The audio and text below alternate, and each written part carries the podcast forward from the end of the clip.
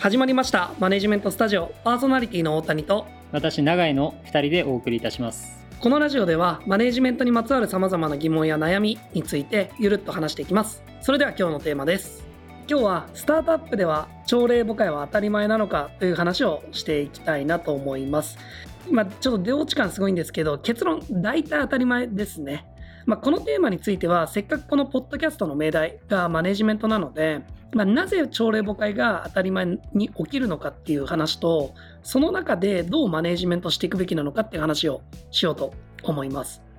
まず朝礼母会っていうのは、まあ、ご存知だと思いますが朝出されたこう指令がくれる頃には変わってるっていう、まあ、揶揄的なあの表現でもありますよね。これはまだルールが完全に整備されきっていないいい意味でも悪い意味でも未完成のスタートアップならではで起きることであのそれをどう捉えるかっていうところだと思うんですけどあのスタートアップって不確定要素の多い中で常に正解というか最善の一手を常に打ち続ける必要のある、まあ、毎日が将棋みたいな根気のいるゲームだなと思っています。でそのゲームでは朝とか夕方とか関係なく常に学習して考えて考えて迅速に正しい方向に軌道修正したりペダルを踏む強さを変えたりしなきゃいけないというか、大成功するためにはそうした方がいいよねっていう考えがあるので成長する会社ほど朝礼母会は当たり前だと思います。なのでその変更を受けて自分にできることは何かっていうふうにポジティブに考える人はスタートアップに向いてるかもしれませんし、まあ、逆にコロコロ方針変わるのきついなっていう人はあまり向いてないかもしれないです。これは能力がどうこうっていうよりは向いてる向いてないみたいな思考性のあの話ですね。ただこれについて結構大事だなと思ってるのはあの優秀な人にいや朝礼誤解してるわっていうふうに思われないようにした方がいいっていうことですね。例えば僕の立場で言うと今執行役員っていう立場でいまだによく朝礼誤解 まあ、ぶっちゃけしちゃってるなって思うことあるんですけどあの組織を今僕らはボード制みたいにしててマネジメントの責任者採用の戦略のオンボーディングのみたいな感じでそれぞれ責任者を擁立してるんですがそういう近い立場の人だったりより直接仕事をする頻度の高い各部門のこうマネージャーとかそういった方々にまた大谷さん言ってることをコロコロ変わってるよみたいな風にネガティブに思われたら終わりなんですよね。こっちは考え抜いた結果あの最善の軌道修正があったならそれは基本的に最速でやるべきなんですけど、まあ、それがあまりに響いてないと実効性に欠けちゃうんですよね。あのどれだけ企画が良くてもやっぱ実行推進力が低いと結果は微妙に終わるんですよね。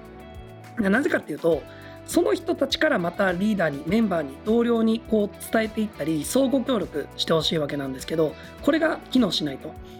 組織のレバレッジが効かなくなるというかむしろそれが逆効果にすらなってしまうこともあるっていうことがありますね。だから軌道修正する時は迅速かつ大胆にやる分には正しければそれが一番いいんですけどそれが正しいよねっていう合意形成を意識しないといけないっていうことです。あの僕がやってるやり方具体的に言うと全然完璧じゃないんですけどあの一方的な指示ではなく共有すべき相手と一緒に全く同じ情報をテーブルに並べてあの意見を交わしてこうあるべきだよねっていう理想の姿をすり合わせるっていうことを結構やりますね。まあ、なんでやるのかなんでこのスピードでやるのかやったらどうなるのかっていうところですね。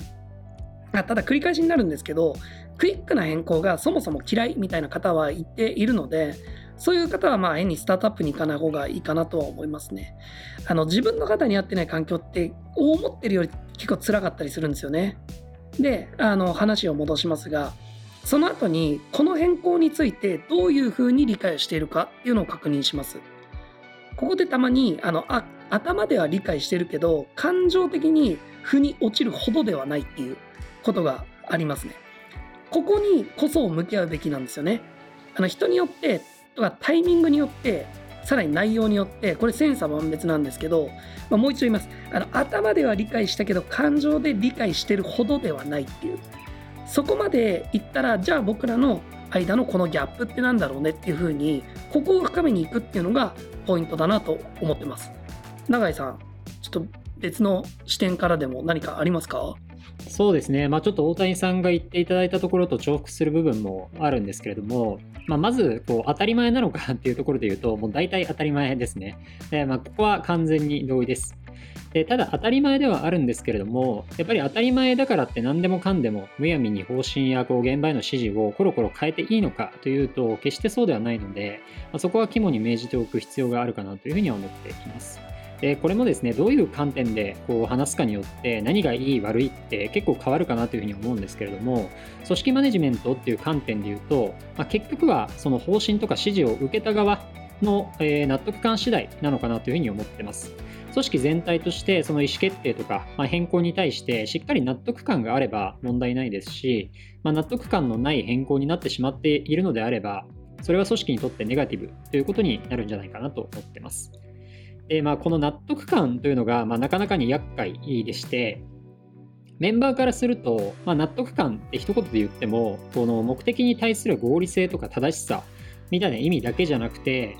まあ、それこそこう、変更前にですね、これからやろうとしていたことに対する準備に、例えばま膨大な時間をかけていたりもしますし、まあ、そういった変更の内容によっては、まあ、そういう今までやってきたこととか、かけてきた時間が全く無駄になってしまうみたいなこともある中で、まあ、そういった感情面での納得感もしっかり醸成していくことが求められるんですよね。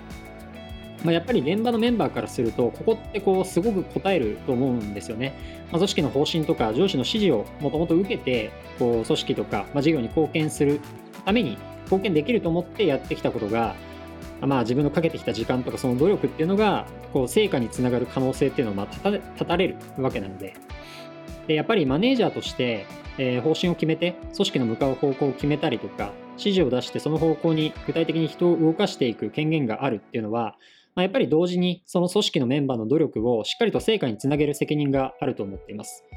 まあ、なのでめちゃくちゃ難しいことではあるんですけれども、まあ、あの不確定要素が多い中でもスピード感を持って、えっと、しっかりと判断意思決定をするということは重要視しつつも、ま、できる限り朝礼誤解が起こらないように限られた時間の中で集められるだけの情報を集めてまあ、それらをこうしっかりと深く考え抜いてその時点でこうできる常に最良の判断意思決定をすることが大事だと思ってます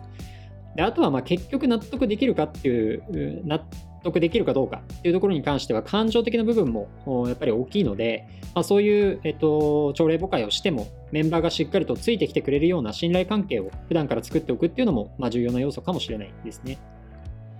でまあ、ここまでやってもやっぱりスタートアップの環境において朝礼誤解を完全にゼロにするっていうことは、あもうどこまで行っても無理なので、やっぱりそういう場面になってしまった時っていうのは、もう潔く方針とか指示を変更した上で、まあ、時にはこうメンバーから不満とか不安が出ることもあるとは思うんですけれども、まあ、そこはもう自分の実力不足だと、えー、受け入れて、えーと、しっかりとメンバーの納得感を高めるためのコミュニケーションをもう徹底的にやる。まあ、これが方針変更後もその組織としての推進力をできるだけ落とさずに前に進む方法なのかなというふうに思っています。